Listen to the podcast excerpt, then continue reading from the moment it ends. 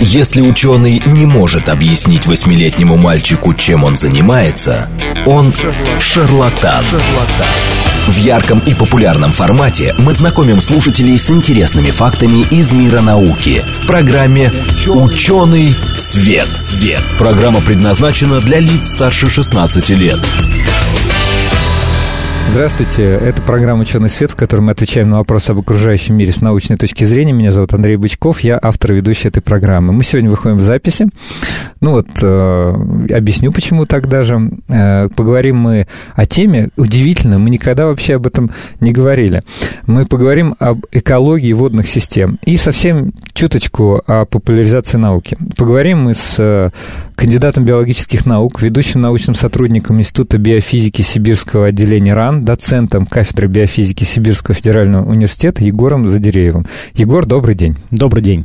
Да, скажу почему в записи, потому что Егор, на самом деле, он, помимо того, что он вот научный сотрудник, он еще и блестящий популяризатор науки, но живет он не в Москве, да, не все, может быть, об этом знают, и поэтому, ну вот, чтобы мы могли записаться, да, а мы это сделали в будний день, э, потому что у нас программа только по субботам, не всегда бывает удобно вот это вот сконнектиться, хотя у нас он уже был в гостях, я помню, в прошлом году, да? Да, Когда мы, мы обсуждали... презентовали лабу. Презентовали лабу. Открытую лабораторную. Да, ну, наши слушатели постоянно помнят про лабу, потому что мы совсем недавно тоже отмечали День российской науки, к нам были гости, значит, а мы как раз обсуждали, и, и кстати, к моему огромному удивлению и радости, мне потом за лабы рассказывали, что люди, которые послушали нашу программу в субботу, встали и, пошли. и поехали, и к 16.00 приехали. Это здорово. Да.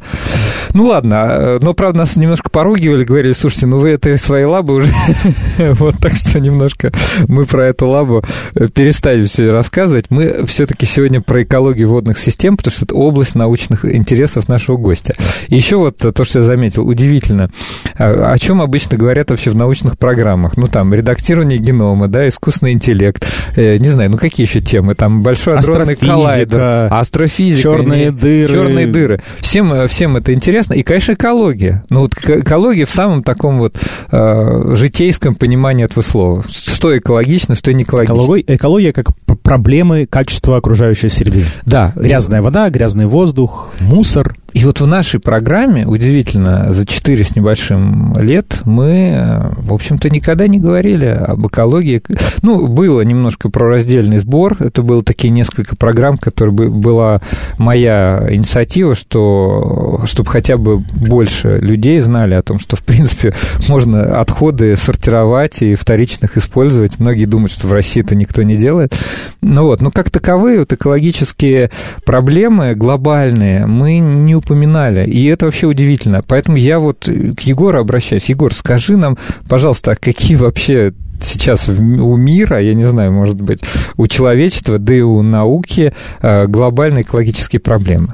Слушай, ну вот Такая интересная тема. Я тоже всегда в каком-то смысле обижаюсь, что экология на задворках общественного внимания, экология как наука. Угу. Потому что, когда мы говорим про проблемы, там, воздух грязный да. или вода грязная. Тут понятно, все сразу начинают выходить на митинги, если достаточно гражданское сознание, ну, либо просто обсуждать. А сама по себе экология как наука, все-таки в первую очередь экология — это наука о взаимодействии организмов с окружающей средой. Кто кого ест, кто, как говорится, с кем, не знаю, спаривается, кто где предпочитает находиться — Угу, то есть и, такой более широкий То есть взгляд. это такой более широкий взгляд, с одной стороны, но у экологии, как у нормальной науки, есть свои законы. И по большому счету, если эти законы мы знаем, понимаем, как э, устроена биосфера, как устроены взаимодействия разных организмов э, с окружающей средой, мы тогда и лучше понимаем, а, как решать экологические проблемы. То есть, по сути, вот эта прикладная экология, это, ну, можно сказать, вот такое приложение теоретической или экологии как науки к нашей жизни.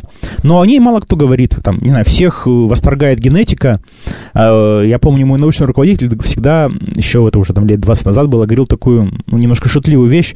Вы, конечно, можете сделать генетически модифицированную корову, которая потенциально способна давать вам 100 литров молока в день. Да. Но если вы не будете ее кормить, она сдохнет. Вот экология — это про то, как кормить корову.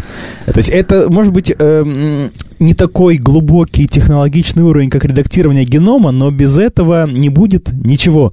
Поэтому про это нужно говорить, мне кажется, нужно рассказывать о том, что такое экология как наука, по каким принципам и закономерностям организмы между собой, там, не знаю, общаются, взаимодействуют. А глобальные проблемы, ну, это вот уже такой высший уровень, их на самом деле как бы не так много, они все более-менее сегментированы. Ясно, что сейчас у всех на слуху климат. Да, конечно. Это понятно. А, менее у всех на слуху, но вполне возможно даже более глобальная именно экологическая проблема – это потеря биоразнообразия. Угу. Э, причем это имеет смысл как бы актуально для всех экосистем, для водных экосистем, для наземных экосистем. Потеря биоразнообразия – это исчезновение, исчезновение видов. исчезновение видов под э, действием именно человека. Понятно, что виды, они всегда исчезали и появлялись. Даже есть такие средние оценки времени существования вида на планете Земля. То есть, mm-hmm. знаю, в среднем вид существует 2 миллиона лет, а потом исчезает. Ну, есть виды долгожители, там, не знаю, аллигаторы да. условные. А есть виды, которые могут быстрее исчезать, но в целом такая средняя цифра 2 миллиона лет. Ну, ага. ясно, что она средняя, но вот... А человек сейчас очень резко ускорил исчезновение видов. Мы в первую очередь наблюдаем, как исчезают крупные виды. Так. И, ну, как бы, это всегда болезненно, да, последний носорог мы все переживаем.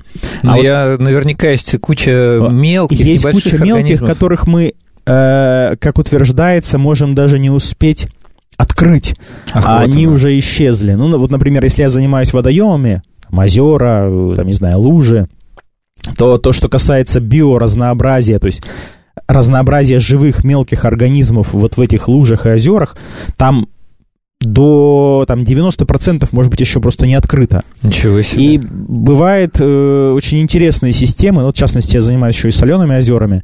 А, бывают такие интересные системы, например, там регион, где очень много соленых озер. И эти соленые озера разной солености. Угу. Соответственно, в них появляются какие-то виды, которые так или иначе адаптированы к каким-то разным соленостям.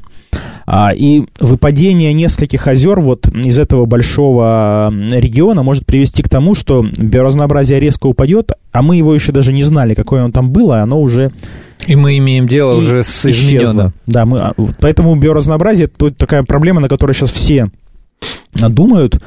А, и вот в прошлом году как раз вышел э, ну, как бы знаменитый в нашем сообществе отчет все, может быть, слышали про межправительственную комиссию по изменению климата, которая инициировала все разговоры, получила Нобелевскую премию. А вот несколько лет назад была создана а, межправительственная группа по биоразнообразию и экосистемным услугам, по аналогу. То и есть э, это, это проблема заявлена? На проблема заявлена, уровне. и в том году вышел первый отчет этой комиссии. Я угу. был одним из экспертов по очень маленькому блоку. И как раз в этой комиссии... По лужам как раз. Э, по соленым лужам как раз. По соленым лужам. По соленым лужам. Э, нет, кстати, я поучаствовал в подготовке блоков и по соленым, и по пресным лужам в Европе и в Центральной Азии.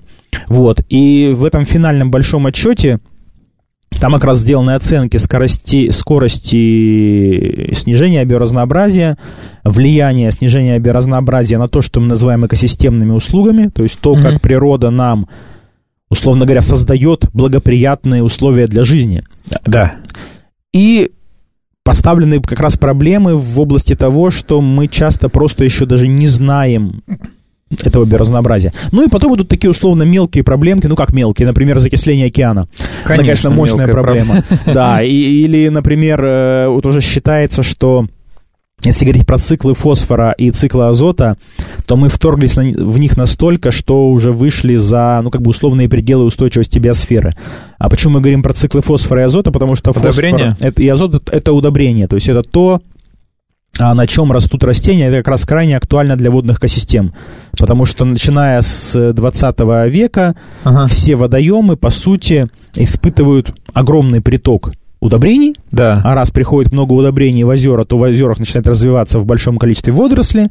Водоросли, эта проблема называется эвтрофикация. Мгм. Вода становится мутной, вода становится мутной, свет до дна не проходит, около дна начинают развиваться бактерии, которые потребляют кислород, кислород там заканчивается, могут умирать рыбы, а, и то есть, ну, в принципе, водоем становится скажем так, непригодный Непригоден. для водопользования в привычном нам смысле. Ну и самое главное, он был какой-то один сто лет назад, а Конечно. сейчас стал каким-то другим совершенно. Он стал абсолютно другим, он стал более мутным, там появились другие виды рыбы. Обычно, кстати, как раз с качеством воды связано и присутствие тех видов рыб, которые мы считаем либо а, условно более ценными, либо менее ценными. Ну, грубо говоря, в грязных водоемах живут э, рыбы, которые мы, которых мы не любим есть. Мгм. А в чистых водоемах, живут рыбы, которых мы любим есть.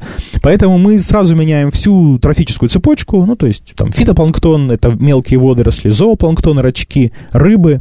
То есть и дальше происходит, э, требуются нам очень дорогостоящие на самом деле меры, потому чтобы это озеро, например, конкретное, вернуть обратно. Мгм. Это очень дорого, на самом деле. Я в прошлом году, или в позапрошлом уже, это в Китае был. А, в Китай просто страдает от эвтрофикации, то есть от поступления в водоемы вот этих удобрений, биогенных элементов. И это огромнейшие программы, чтобы как-то озера более-менее очистить. А, кстати, как-то это вообще можно в обратную сторону повернуть, вспять, А, так сказать? вот проблема-то в том, что, ну, условно говоря, вот что такое фосфор или азот? Мы их растворили, они поступили в воду, и теперь обратно мы уже, ну, как бы их Вот вытащить- об этом и вытащить не можем, поэтому возникает задача каким-то образом сконцентрировать это либо в биомассе, потом эту биомассу нужно извлекать. То есть каких-то завести туда бактерий или организмов, А, да, то которые... есть мы туда можем либо добавлять организмы определенные, которые будут это как-то, ну, понятно, потреблять, в свою биомассу, потом мы их должны вылавливать и убирать из системы. Либо есть еще такие методы, мы добавляем химические вещества, И осаждаем. Тебе, как химику, это должно быть близко. Мы их осаждаем, но там возникает следующая проблема. Как только мы их осадили, мы должны либо их очень прочно связать на дне, Да. либо со Убрать. дна убрать. А, например, поставить драгу на озеро и извлекать донные осадки, это тоже... То есть, так Целая или иначе, история. как только мы что-то растворили, то, что было сконцентрировано раньше, и добавили в воду, извлечь это обратно Это уже проблема. очень дорого. А мы, по сути, за последние там, 60-70 лет растворили очень много фосфора и азота и добавили в огромное количество водоемов. Да, это действительно серьезная проблема. Ты знаешь, по поводу э, изменения климата, это действительно тема на слуху. Э, я думаю, что те, кто нас слушает в Москве, э, у них даже сомнений никаких нет. Э, читал о том, что это э, зима, э, кажется, на все, на всей планете Земля оказалась самой теплой за там, ну, последнюю там историю приборных метео- Наблюдений, да. метеонаблюдений. И мы все это видим. Действительно, ну, вроде как нравится, вот кому-то нравится, но оборотная сторона, что система становится более турбулентной, более непредсказуемой, меняется течение, вот, а количество опасных гидрометеорологических явлений увеличивается. У нас был Александр Чернокульский летом, как раз когда была жара, и мы с ним обсуждали, вот почему так. э, Об этом мы по- поговорили, и, кстати, я наших слушателей могу отправить к этой программе, если им про климат более интересно с климатологом. Вот, но ты сказал слово сочетание закисления океана, я, к своему стыду, не так часто с этим сталкиваюсь, но слышал об этом. И вот мне бы хотелось про это поговорить, тем более ты специалист в области этих водных систем самых. Что там происходит? Почему закисление? Это как вообще э, понимать? Нам иногда кажется, что закисление это может быть какой-то вообще там легенда или байка, которую придумали. Нет, Ну, это, это не легенда, не байка, это м, вполне зафиксированный факт. Буквально неделю назад была отличная статья. а, Что, что происходит? Как только у нас увеличивается содержание СО2, углекислого газа в атмосфере, мгм. то ясно, что между водой и атмосферой по любому газу должно быть равновесие. Да. А- Ну, может, не всем это очевидно, но Не, ну, скажем так, если у нас есть стакан, значит, э, не знаю, без кислорода, воды, и мы его поставили в помещение, то кислород из э, воздуха будет поступать в в стакан с водой, пока между ними не установится так называемое равновесное, а, значит, содержание газов там был, и там. был в советское время такой прибор под названием сифон. Вот, там нагнеталось очень большое Ну, давление СО2, и вода в результате становилась газированной. Но тут у нас давление не такое такое большое, да, но все равно СО2 растворяется ну в воде. да, СО2 растворяется в воде, то есть его стало больше, и, соответственно, так называемая карбонатная система, то есть э, соотношение, значит, соединений э, углерода э, и водорода в воде, оно меняется. И когда оно меняется, то для организмов, которые образуют себе панцири из кальция, становится как бы более сложно его связать и от кальция, потому что он растворяется в этой более кислой воде.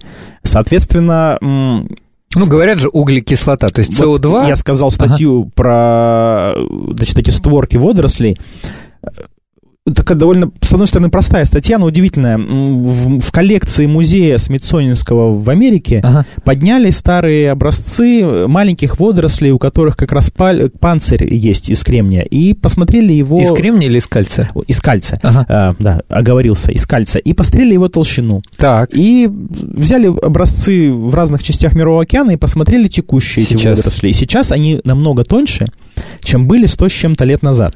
То есть а, понятно, что в лаборатории опытов провели очень много. Берут, э, там, не знаю, каких-нибудь э, ракушек или те же самые водоросли, у которых панцирь из кальция, увеличивают концентрацию СО2, смотрят, при какой концентрации они растворятся полностью. То есть ясно, что сейчас еще уровень не тот, когда они растворятся полностью, но так или иначе эти предельные значит, уровни уже определили. Угу. А, но это все равно лабораторный опыт. Да. А здесь у нас есть, ну вот прям с чем сравнить. То есть они взяли те... А там очень много коллекций хранится, они там 150 лет их там mm-hmm. собирали в огромных количествах, да. они просто хранятся где-то в запасниках. А сейчас они стали смотреть и говорят, и действительно, смотрите, у нас а, достоверное уменьшение толщины этих самых створок. То есть так или иначе, то, что мы делали в лаборатории, подтверждается на натуре. То есть действительно за эти 150 лет океан стал более кислый, а, и створки стали тоньше.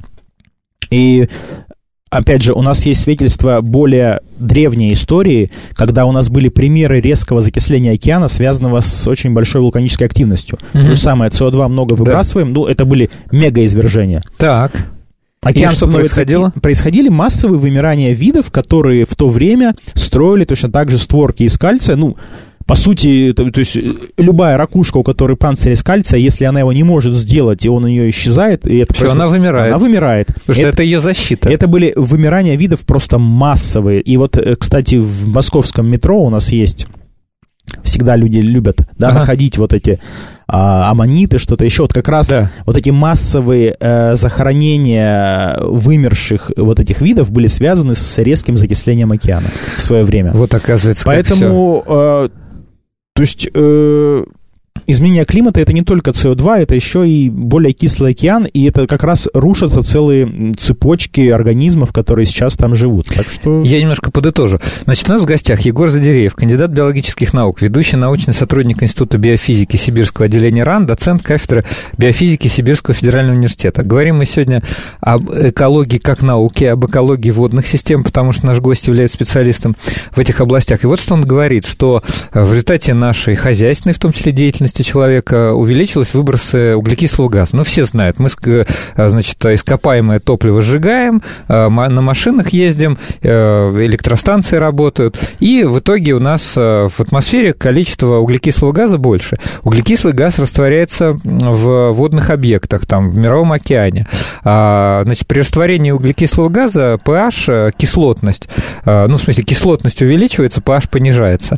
Вот. И в результате этого происходит такой неприятный процесс, как если бы мы, э, например, употребляли, никому сразу не советую, внутрь какую-то даже слабую кислоту, лимонную кислоту, у нас бы могли начать разрушаться зубы, потому что они тоже э, содержат все кальций. Вот. То же самое происходит с раковинами э, организмов в Мировом океане. Но только они для них эти раковины – это их внешний скелет. Ну, если бы у нас тоже зубы разрушились, знаешь, было бы не очень хорошо. Ну, не очень хорошо, но можно вставить какие-нибудь, ну, не знаю, там, протезы, импланты, что-нибудь еще. А они-то вставить ничего не могут. Есть ли количественные какие-то характеристики? Например, насколько изменился, там, не знаю, pH, там, на какую-то долю? Или сколько, там, не знаю, уже насколько уменьшилась толщина вот этих вот самых... Слушай, вот, я, вот к своему стыду я сейчас количественные цифры не, не скажу, как-то не, не, не задержались они у меня в голове. А, Но я... уже есть, как бы, вот ты говоришь, Кол- данные. Количественные оценки есть точные, есть точные прогнозы. Ну, как точные прогнозы? Угу. Ясно, что у нас как, как только мы говорим про климат, всегда есть определенные вероятности, там какое-то широкое Что поле. Очень глобальная да, система. очень глобальная система, и много факторов может влиять. А, но в целом там, оперируют цифрами 2100 год. Это потенциально настолько опасные уровни закисления. 2100-2150 год, когда уже существование вот этих организмов, которые существуют сегодня, будет в принципе невозможно. При текущих уровнях вот плохого сценария роста углекислого газа. Звучит не очень, но я хочу спросить еще больше, потому что мы в самом начале сказали, что экология как наука, это наука в том числе о взаимосвязях, вот этих трофических цепочках. А, ну, может быть, кто-то скажет так по незнанию или, так сказать, э, что, а, ну, ладно, вот эти вот, значит, морские организмы, микроскопические какие-то там рачки со своими панцирями, ну, не выживут, ну, а нам-то чего? Какие последствия в более глобальном масштабе? Ну, хороший вопрос. Про последствия. Опять же, здесь еще больше, конечно, неопределенности, как только мы начинаем строить э, модели или предсказания по динамике э, водоемов. Но им же кто-то питается? Нет, ими кто-то питается. Здесь, э, опять же, это тоже не один фактор. Э, может быть, еще более важный фактор, про который сейчас тоже много говорят, это наш активный вылов э, рыбы. Ага. А, потому что у нас любая трофическая цепочка, у нее есть какое-то основание. Ну, основание трофической цепочки – это те организмы, которые потребляют там, фосфор, азот, свет, фотосинтезируют, образуют биомассу. То есть это получается какие-то либо водоросли, да. либо... Я тут не очень разбираюсь, если ну, будем, по, по будем, будем говорить водоросли. Да, водоросли. Будем говорить водоросли. Потом их едят рачки, потом рачков едят рыбы, мелких рыб едят более крупные рыбы, и на верхушке трофической пирамиды, ну, какие-то совсем крупные значит, существа. Траулер, тра, э, ну вот эти вот. Сейнеры. Э, сейнеры. Сейнеры или киты, или акулы, или кто-то еще. Вот, а как только мы вылавливаем рыбу с крупного уровня, то, в принципе, эта же рыба раньше питалась кем-то более мелким. Да. Если мы ее убираем... Этих более мелких становится То более больше. мелким становится, ну, вроде как их никто не ест, они могут размножаться. А, и в целом получается, что мы просто приводим систему к тому, что в ней начинается разбалансировка. Так же, как с климатом. Увеличилась так СО2, увеличилась средняя температура и пошла дальше. Ведь э, в биосфере ее устойчивость связана с тем, что очень много видов, эти виды в течение длительного времени так или иначе адаптируются к условиям окружающей среды и, в принципе, ну, гру- так, грубо говоря, притираются к друг другу. Поэтому у нас много всего, все как-то более-менее сбалансировано, и у таких резких циклов, э, там, как например, говорят, вот бывают вспышки леммингов или вспышки mm-hmm. саранчи. Да. Как раз вспышки каких-то видов, которые выходят из-под контроля, они чаще всего происходят в системах, которые находятся в стрессе mm-hmm. или в которых не так много видов а, там, условные лемминги, они возникают в Арктике. В Арктике понятно, что у нас не так много видов, потому да. что это маловидовые системы. Угу. Там, в каких-нибудь тропиках такой вспышки не будет, потому что видов настолько много, что они все друг друга как-то, ну вот, поджимают. То же самое океан у нас очень относительно сбалансирован. Если мы меняем и вы, выбиваем из него какие-то вот эти блоки, то есть как бы каждый там, не знаю, вид или каждый организм, это вот такой блок. Мы какой-то блок выбили, соответственно, mm-hmm. другие блоки, ну, становятся в этот момент а, либо под ними нет опоры, либо, наоборот, с них, на них сверху никто не давит. Да. И они начинают, там, не знаю, разрастаться или вымирать. И получается, что система идет в определенный разбаланс. Она, конечно, войдет в баланс, может быть, через десятки, сотни тысяч лет, миллионы, но мы-то с вами живем вот коротким временем, когда нам нужно, чтобы сейчас было все более-менее понятно и предсказуемо. Плюс, я так понимаю, не у всех организмов с одинаковой скоростью происходит вот это приспособление. Нет, кон- нет я говорю, конечно, на, на длинных временах это, по большому счету, как говорил Карлин, да, э, the planet is fine, we are, не знаю, можно ли использовать в эфире а, нецензурные слова, поэтому не буду их использовать. То есть проблемы-то у нас возникают, потому что если система сейчас в разбалансе, а, то мы чувствуем на себе это.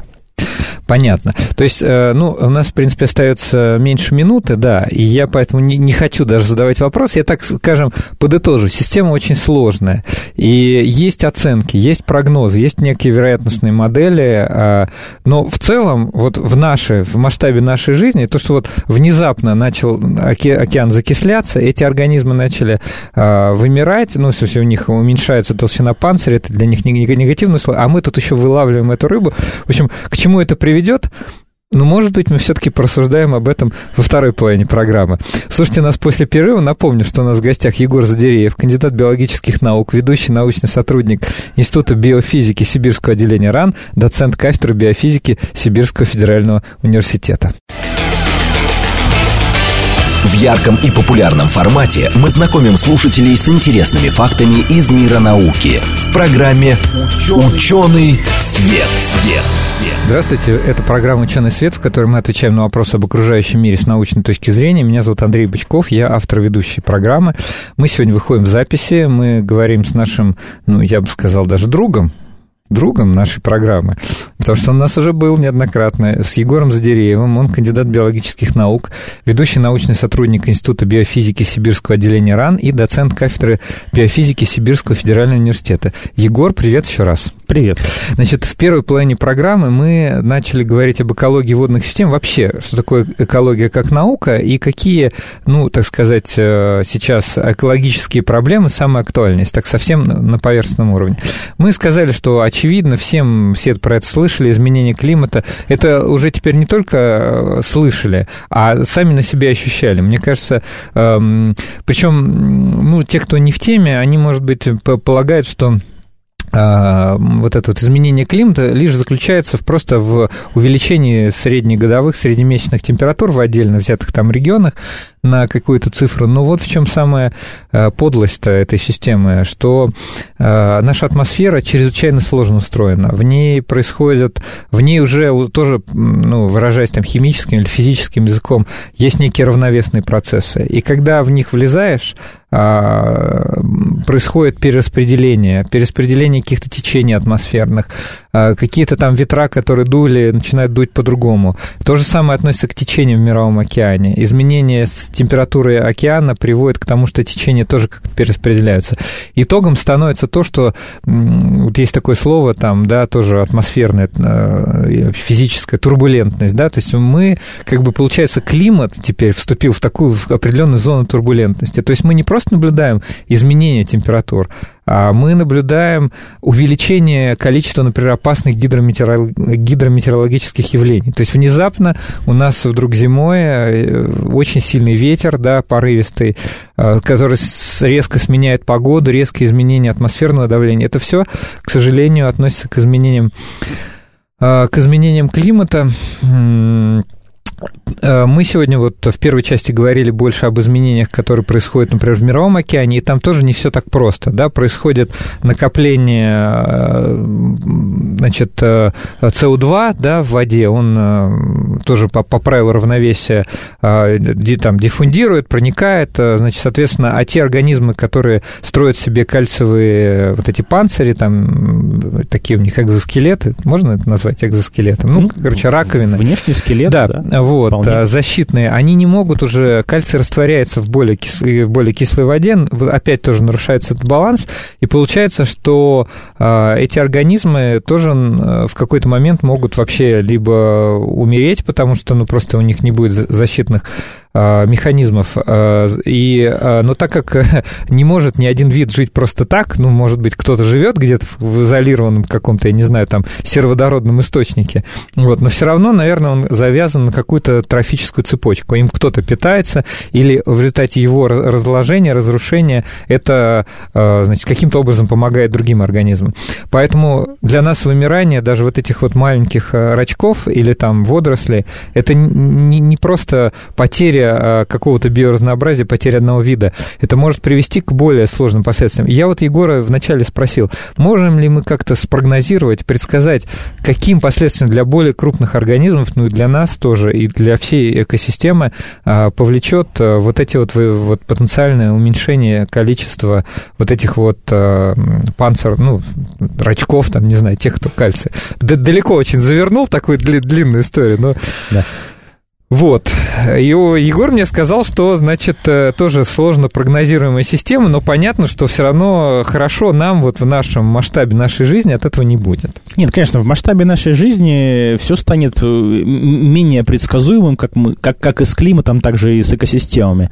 А, ну и просто будут исчезать э, какие-то привычные для нас устоявшиеся а, ну, там, не знаю, доминирование одних определенных видов рыб или места, где мы занимались э, регулярным ловом. То есть, на самом ну, деле, экономика же очень сильно привязана а, к тому, что происходит в природе либо циклично, либо да. более-менее предсказуемо. То есть, мы, там, не знаю, пускаем сейнеры в одно место, мы сеем в определенное время года. Да. То есть, мы так или иначе привязываемся к каким-то, ну, вот, привычным для нас, там, климатическим зонам, а, временам наступления определенных температур или осадков или чего-то еще, и если это все меняется, ну, по сути, мы перестраиваем тогда всю нашу экономику в ответ на это. Конечно. Я еще хотел вот что спросить. Такая тема тоже, которую мы, кажется, ни разу не обсуждали. Утверждается, что сейчас э, мы очень много пользуемся пластиком. Вот. Нам-то химикам вроде как это нравится, а вот э, биологам совсем не нравится, экологам. Э, говорят, очень много вот этого пластика попадает именно в воду. И в том числе мы уже в питьевой воде можем обнаружить следовое количество. Вот э, как это влияет на экосистемы и насколько это вообще страшно, не раздута ли эта проблема? Ну вот здесь на сегодня считается, что это все-таки больше спекуляции. Действительно, пластик разрушается, действительно, мы находим в воде э, частицы микропластика в Мировом океане, в Байкале, э, есть интересные статьи.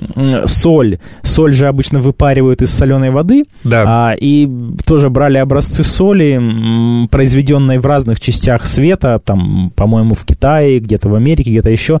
И тоже в соли нашли частицы микропластика. Удивительно. Но, но э, значит, во-первых, концентрации этих частиц очень низкие. Ну, например, там единица частиц на литры или даже на кубометры. Ну, то есть нужно выпить очень-очень много воды, чтобы в вас попало какое-то даже не то что значимое количество, а просто какой-то микропластик. А во-вторых, непонятно, как он будет себя вести.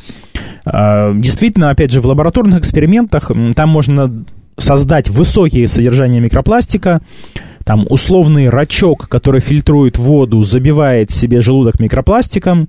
А, ясно, что ему от этого плохо, он может умереть, но это все-таки лабораторные эксперименты. Да. То есть таких концентраций, при которых бы сейчас уже наблюдались негативные эффекты, я говорю про микропластик, про макро я пока ничего не говорю. А, таких концентраций сейчас нет, и, ну, честно говоря, мне сложно представить, что мы должны сделать, чтобы микропластик был в тех концентрациях, в которых мы наблюдаем негативные эффекты на уровне экосистем. Вот ты говоришь микропластик и макропластик, а мы можем как-то вот, ну, размерно оценить, то есть это какой вообще размер частиц? Ну, микро, понятно, это там 10 минус 6, ну, то есть, наверное, тут э, ну, микроны, заложено, микроны. да, то есть это микроны. А я вот еще слышал, что вот, э, может быть, э, еще какие-то субмикро, да, ну, то есть типа наночастицы, они могут еще какое-то более негативное оказать воздействие. Вот есть такой эффект? Ну, э, действительно, когда ну, сначала был бум, хайп вокруг микропластика, стали проводить эксперименты, потом стало более-менее понятно, что, ну, с одной стороны, его не так много, с другой стороны, чтобы были негативные эффекты его должно быть намного больше, а стали проверять, как микропластик взаимодействует с разными токсикантами. Ага. И вот здесь, в принципе, могут быть такие негативные эффекты, когда условный микропластик выступает в роли, ну вот, скажем так, сорбента, да, или как, какого-то да. вот такого центра кристаллизации, на который еще садятся определенные загрязняющие вещества.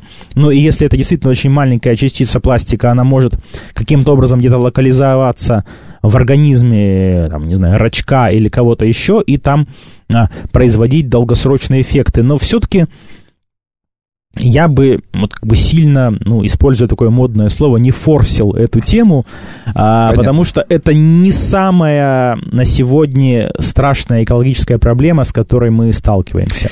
Ну, в принципе, это радует, что у нас есть хотя бы какие-то пункты, да. То есть которые... она где-то может быть локально актуальной, безусловно, но здесь скорее я бы ставил вопрос э, о, в принципе, о борьбе с пластиковым загрязнением а, потому что, ну, как бы пластика, конечно, много, макропластика, огромного пластика. Кстати... Вот нужно эти проблемы решать в первую очередь. То, что касается микропластика, то в тех концентрациях, которые есть сейчас, ну, грубо говоря, он поступит э, в цепочки трофические, захоронится где-то в водной толще в донных осадках, угу. и потом наши археологи будущего через тысячи, десятки тысяч лет да. найдут тонкий слой донных осадков, в которых повышенное содержание определенных соединений и скажут, вот он, человек далекого прошлого, такой глупый, что использовал Такие... синтетические полимеры. Да, синтетические полимеры. Мог бы использовать натуральные. Да. А, ну, это так, конечно, в шутку, потому что у нас в программе мы часто, значит, обсуждаем натуральное против э, синтетического, натуралистическая ошибка, как к этому относиться, органическая еда, это вообще наша любимая тема, но не сегодня. А про макропластик забыл очень важный вопрос. Я слышал, опять же, здесь я выступаю как дилетант, я слышал, что в Тихом океане уже есть аж целый остров из пластика, там какие-то чудовищные, потрясающие огромные площади. Во-первых, это вообще правда? Как это? Действительно он вот собрался как-то? Не, ну, Или там просто вот скопление это этих микрочастиц? Нет, это действительно как раз макрокрупный пластик, но это в каком-то...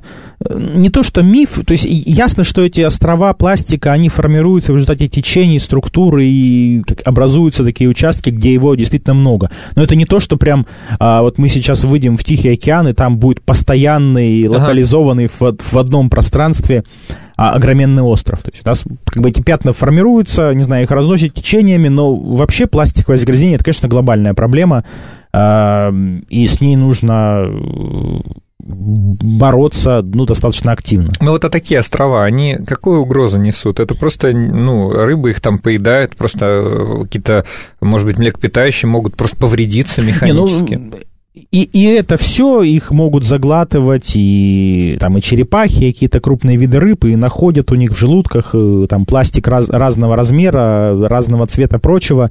Ну, э, опять же, он этот пластик перетирается потихоньку и переходит в тот самый микропластик. Mm-hmm. Мы, если его весь перетрем, наверное, его станет больше.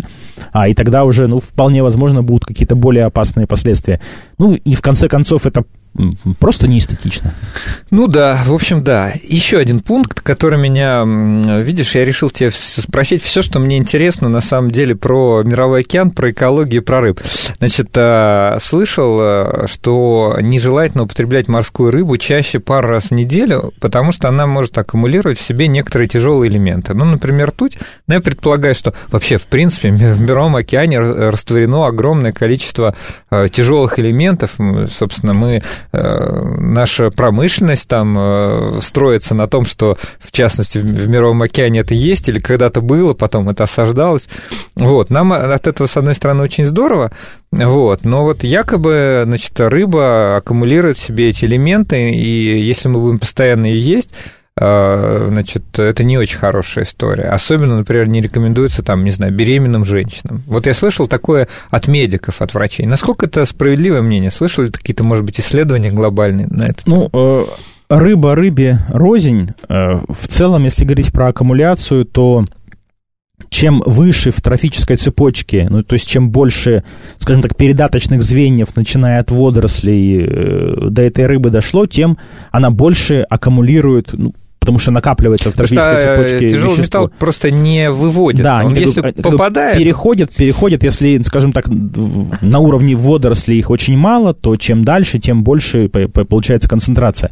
Поэтому организмы, как бы, которые стоят вверху, условные крупные хищники морские, действительно некоторые виды, некоторые виды, не все, в некоторых районах Мирового океана могут накапливать э, определенные достаточно повышенные концентрации той же самой ртути. Вот слышал от э, врачей, что конкретно вот даже, например, тунец. Вот Ту, есть вот такая как популярная раз, рыба. Вот как раз, собственно говоря, тунец э, и является, пожалуй, вот таким главным вот этим, ну вот, опасным звеном.